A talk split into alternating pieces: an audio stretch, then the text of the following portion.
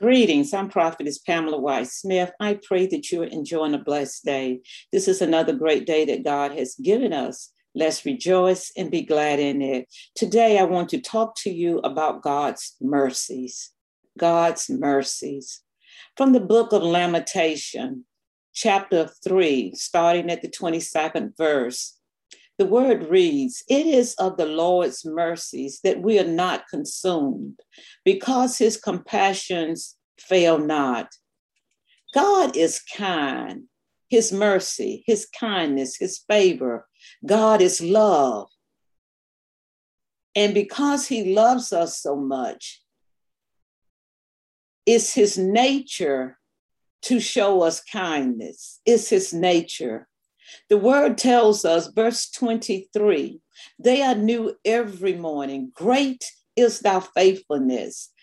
God is immutable. He is unchanging in his character.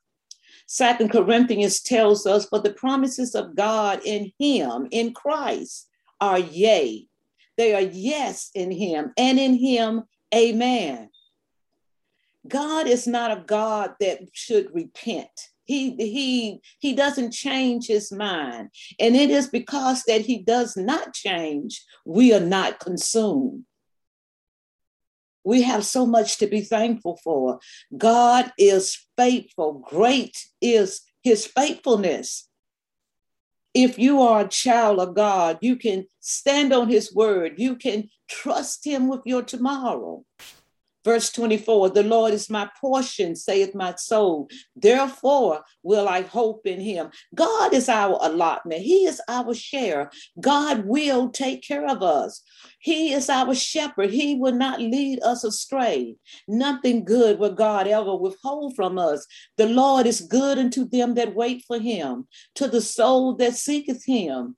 It is good that a man should both hope and quietly wait for the salvation of the Lord. God will deliver. God will heal. God will bless you. His word will not return unto him void. God is faithful. His word cannot return unto him void. He changes not. We change, but God never changes. He watches over his word to perform it. God's mercies are real and they are ours if we grasp hold of him. God is my portion only if I accept him. We have to accept him. We can't just claim his blessings and we don't have a relationship with him. Matthew 13, 23, the word reads, But he that receives seed in the good ground is he that heareth the word, they heard the word, understood it, and they brought forth fruit. They brought forth fruit.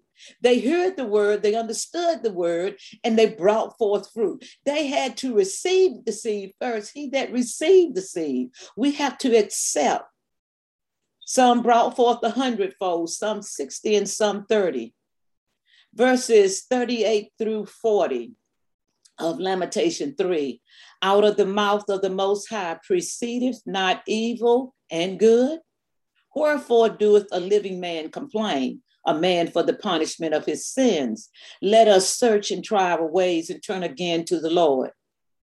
In other words, is it not from the mouth of God that both calamity and good comes? Why should we complain about the punishment of our sins? Instead, let us examine our ways.